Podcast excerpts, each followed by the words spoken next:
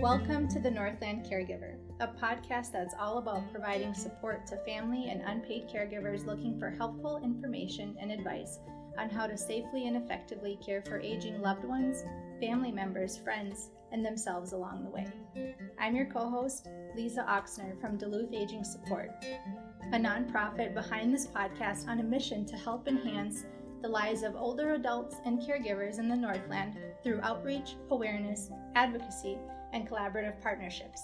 And here with me is your host and educator, occupational therapist, Dr. Mary Lou Donovan. With National Caregiver Appreciation Month in full swing and Thanksgiving right around the corner, we wanted to take a moment to extend some extra gratitude to all of you out there caring for your aging loved ones family members, and friends. We so appreciate everything you do day in and day out. That's why it's so important to show yourself a little gratitude and self care this holiday season by maybe not taking on as much this Thanksgiving. Instead of spending lots of time, money, and effort making meals from scratch, perhaps try serving fewer meals or picking up some pre made pies at the grocery store so that you can have a little bit more time to yourself or with your friends or loved ones. And while caregiving can seem like a thankless job at times, we really hope this podcast is a reminder to you that we're truly on this caregiver journey together. Mary Lou, I love that you said we're on this caregiver journey together because when you think about it, we're all aging. Every single one of us is getting older, which means caregiving is going to be a part of all of our lives in some capacity or another. That's right, Leeza. And as we age, we all experience changes in our bodies and how we interact with the world that we live in. Some examples of changes include physical changes like getting stiffness in our knees or hips, or in changes in our sensory systems like our vision or hearing decrease, or we may have changes to our memory or thinking skills. You might be having some of those changes yourself, or the person you are caring for may be show, showing some of those changes. Sometimes those changes may make it tough for people to understand what others are saying to them. The changes can interfere with the communication between you and the person whom you're caring for. And that's why the focus of today's episode is all about how to modify the way we communicate with others as changes occur in order to improve the likelihood of our message being understood. Successful communication makes life way better for you as the caregiver and the person receiving care. So, speaking of successful communication, what does this look like, Mary Lou? Well, successful communication is about sending and receiving messages in a way that the other person understands. When we communicate, most of us use spoken or written words when we want to have a conversation, get something we need, or give directions to someone else. Sometimes we might use gestures like pointing or giving a thumbs up. Much of what we have to say, though, comes across in unspoken or nonverbal ways like our facial expressions or the way we're standing or the tone of our voice. We give out messages and we look to see if the person understood that message. If the person we're trying to commu- communicate with seems to not understand the message, we try to change something up about the words or our facial expressions or our posture. Because at the end of the day, we want other people to understand our messages, and likewise, we want to understand their messages. As we move into our later years and we're talking to a person with hearing loss, we learn to modify how loud we talk to them or speak towards the ear that has a better ability to hear. We are still talking with our usual sentences, or we may have to repeat a word or two. Mm, that makes sense. I mean, I can't even imagine how much more challenging communication became for so many individuals with hearing loss and their caregivers uh, during COVID with things like masks and social distancing in place. Oh, COVID has made it particularly difficult for people with hearing loss to understand verbal information due to that mask wearing. Mm-hmm. So that's why it's important to make sure the person you're talking to has their glasses and hearing aids that are working mm-hmm. in place and to try to talk to them so they can see your face and your body language if possible. When wearing, masks, we look at each other's eyes with so much more attention and they can tell us so much. It may also be helpful to have a notebook and a marker handy so you can write simple notes to help the person understand what you're trying to say. As we experience visual loss with aging, we might start to wear, gla- start to wear glasses or use a magnifier. Impaired vision may not cause us to not understand written directions or pictures. And when a person has decreased cognitive or memory abilities, the words they hear or things they see might not make sense to them. And if you add in decreased vision and decreased hearing abilities, those messages can become even more confusing. Mm-hmm. As a caregiver, you can be aware of those physical, sensory, and cognitive changes and adjust the way you interact with the person who's receiving your care. However, it's important to note that awareness of a problem is only the start of helping a person receive the message we want them to understand. That's where knowing how to change up your cues, whether vi- verbal, visual, auditory, or physical, is helpful. And what would be some examples of behaviors for each of the cues? Well, there are a continuum of communication approaches that we use. The first way you could give someone a cue is to tell it to them, mm-hmm. so that that's really the highest on a ranking order of cues. You might ask a question or give them a direction. You might have to slow down the delivery or use fewer words or different words to get your message across. It's really important, though, to note that talking faster or louder doesn't usually help. You want your words to be more direct and eliminate any unnecessary words. You may feel like you're starting to sound like a general in the army, so make sure you're really mindful of your tone. But the more direct your message, the more likely it will be to be understood. Here's an example of using three levels of verbal cues to get someone to comb their hair. The first example is you saying, you want to comb your hair before we go out to lunch with Mabel at that new restaurant downtown. So in this message, you've used lots of words, making it easy for the person to focus on the restaurant or on downtown or whatever instead of mm-hmm. combing their hair. So the second example is you saying, comb your hair, please, a much shorter and more direct message. And the third example is you saying, comb hair, that's a very specific and a very direct message with no additional extra words added in. So in the first example I gave, your message to have the person comb their hair maybe uh, will get lost in all the extra words you said to them.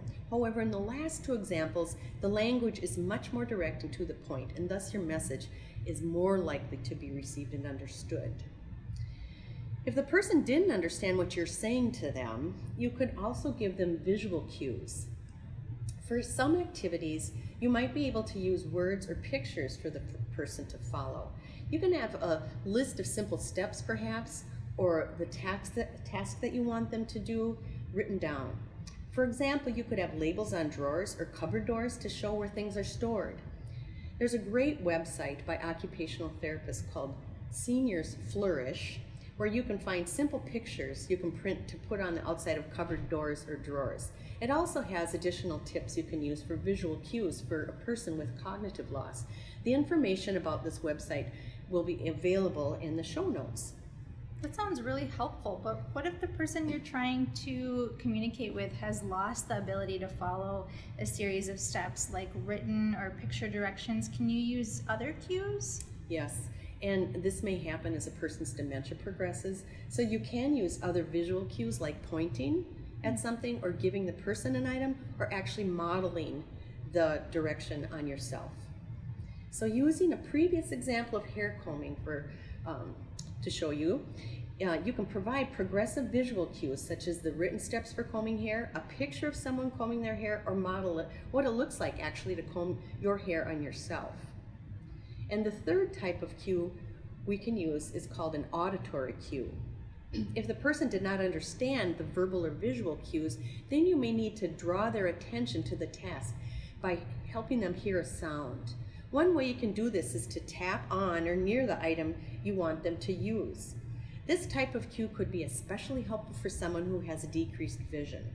So using our hair combing example, with that auditory cue, you can tap by the comb or brush so they can hear where you want them to look. And they'll see the comb so then they might pick it up, or you might, might want to tap on the counter top or the table where the comb is located. You could do either one of those things to give the person an auditory cue. The fourth type of cue we can use is a physical cue. so with physical cues, you could be touching the person's elbow or their wrist or hand to remind them to use that hand to actually do the task. A person may need help either to start or stop a task, and this is something that caregivers oftentimes don't know.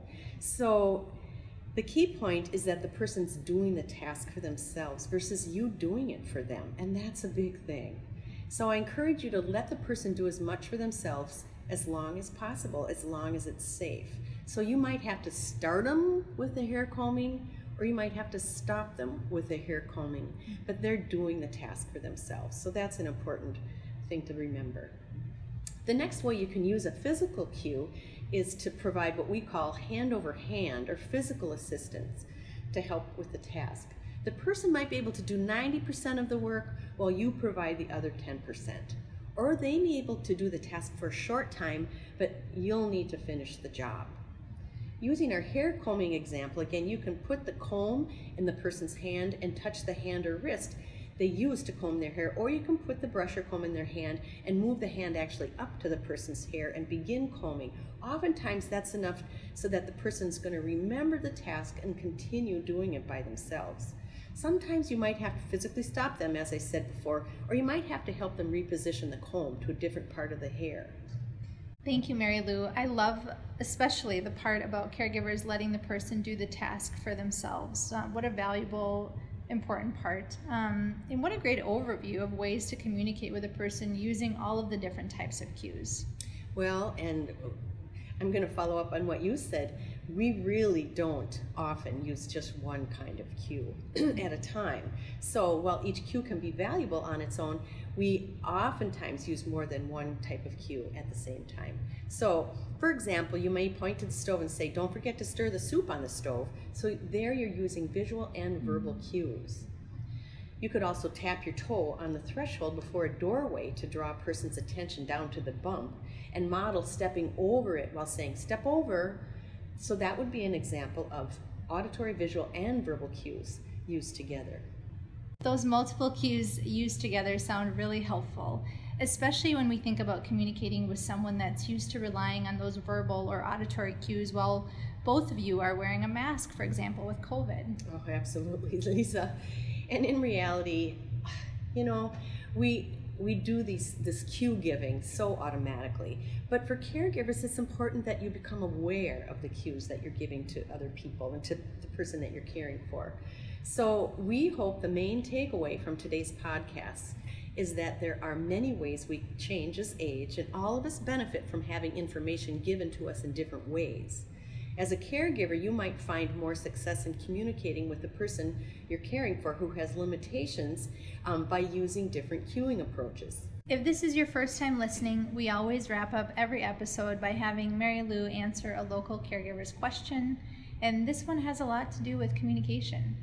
One of our local caregivers is wondering what is the best way to communicate with someone with dementia who is showing angry behaviors?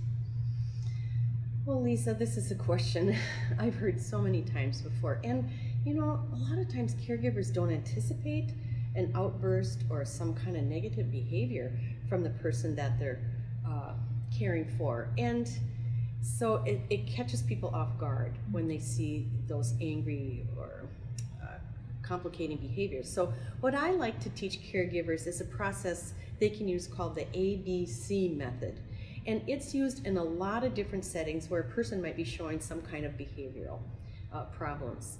So the A in the ABC method starts for stands for antecedent, or what happened to the person directly before you saw the behavior that occurred. And the B stands for the behavior, or what the specific behavior was that you really saw. And C stands for consequences, or what happened directly after the behavior occurred. So the premise of the ABC method is that if you can determine what caused the behavior, or the antecedent, you may be able to change that antecedent so it won't be creating the behavior. So you'll get a better outcome or consequence. And that's an important thing for caregivers to understand. What set off the behavior? Because if you can change that up, then you probably are going to be able to change up the consequence that negative behavior that you don't want to see. Since you just learned about all the different types of communication cues during this episode, from your observations, again, using the ABC method, you can figure out what that antecedent was that set off that person's behavior. So here's an example. You tell your loved one that they have to get dressed quickly because you had, have to leave for their appointment in 15 minutes. So here in this example, that's the antecedent. The person reacts with anger because they feel like they're being rushed and pushed and hurried, so they won't get dressed, which is their behavior. then the consequence might be you're late for that appointment. So in order to change up behavior like that, you may want to give the person what we call a countdown, where you announce the upcoming event an hour before. Hey, we're going to be leaving in an hour, so you mm-hmm. want to make sure you're getting dressed and then at 45 minutes before you leave, okay, you got to get dressed. We're leaving in 45 minutes, and 30 minutes, and 15 minutes, and so on. Do that countdown before it's time to leave. So this helps give the person a sense of the amount of time that they have to get dressed, and hopefully they can approach it with less stress. So sometimes the consequences of the behavior are rewarding for the person. That's another thing you have to watch for. Uh, again, an example of this is a person constantly calling out. They want to get attention, and the attention that you give them for calling out is actually their reward. So every time they do the behavior, you're giving them the reward, and people don't realize that. So instead, give that person something that they enjoy doing that occupies their attention, and hopefully that will diminish that calling out behavior. Know, though, that you might have to change up that enjoyable activity after a time so we'll talk about various kinds of enjoyable activities to have on hand in another podcast. The ABC model can be a really effective way to understand challenging behaviors and develop suitable responses with a positive behavior plan for the person you're caring for. Thank you, Mary Lou. Very helpful. And if you have a caregiver related question that you would like us to answer during another episode of the Northland Caregiver, you can submit your questions to podcast at duluthagingsupport.org, or you can also call us at 218 576 7123 and simply leave your question as a message on our voicemail. You can find helpful or other helpful resources on the Duluth Aging Support website. That's duluthagingsupport.org forward slash resources. Once you're on the resources page of the site, click on the Caregiver Support category to view all of the resources we have available. And as always, don't forget to subscribe to our podcast, The Northland Caregiver, on Spotify and Apple Podcast or wherever you find your podcast. And check out our show notes for additional references mentioned throughout this episode.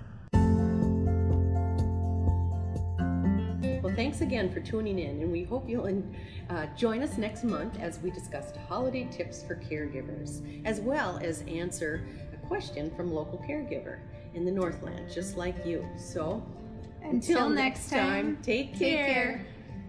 care.